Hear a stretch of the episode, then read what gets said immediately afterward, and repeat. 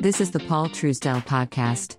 Due to our extensive holdings, that of our clients and your host, you should assume that we have a position in all companies discussed and that a conflict of interest exists. The information presented is provided for informational purposes. And now, Paul Truesdell.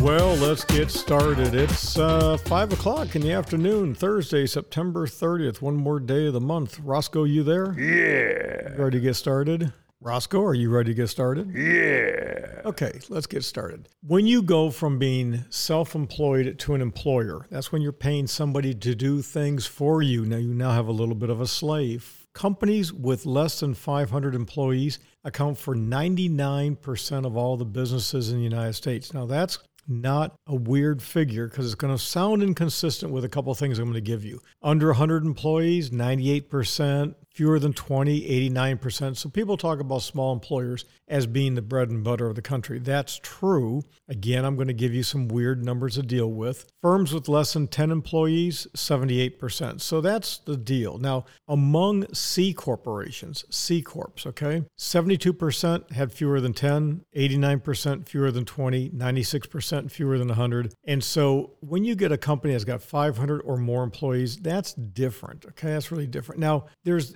different figures. It kind of moves around. It's really difficult to get your head wrapped around. But the point is simply this when you become an employer, the government just piles on laws, rules, and regulations, and suddenly you realize I may need help. So, when you're a big employer, you have a lot of fluff. You can hire people that really can't cut it, and you just pass the costs off to the consumer. So, generally speaking, according to a study in 2014, which is a long time ago now, 39% of the country worked for a large employer, 26.5 for a midsize, and 34.3 for small companies. That's obviously been changing as time goes along.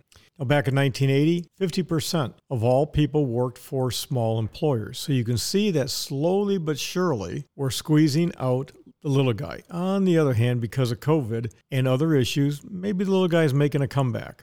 And when it comes to the world of finance, between 45 and 50% of every one of these people in the financial services industry advisors, agents, bankers, brokers, dealers, and financial planners they work for big companies. So, congratulations, you decide to go from being self employed and you want to be an employer you don't want to do your pants. You want to make sure you do everything right. So you've got to get an employee identification number, an EIN. And there's a lot of things depending upon your state that you got to do. Register with the State Department of Labor, workers' compensation. You got to set up some kind of a payroll and withholding taxes. Got to withhold those taxes or else you're going to be in deep doo doo.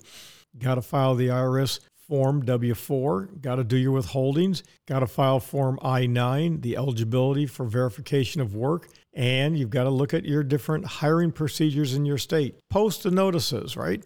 Got to post those notices. IRS Form 990. You got to have safety measures. You've got to have an employee handbook. You got to set up files. And every employee thinks, hey, benefits are free. They're not. So all that stuff has led to an industry of HR delegating that stuff. You're going to pay for it my opinion, it's well worth your time and effort to hire an organization that has all their act together. You know what you're paying. You're paying X amount, that's it. You're done. The employee gets a little bit of it, you know, and the rest is done. Look, it's just so much work. In our particular situation, we handle everything internally. Why? Because I have staff to do that. But at some point in time, we may say, no, you know, as business expansions grow, not going to do it. But the point being is when you go from being self employed to an employer, Okay. It's a big step. And a lot of people just do it willy nilly. Don't do that.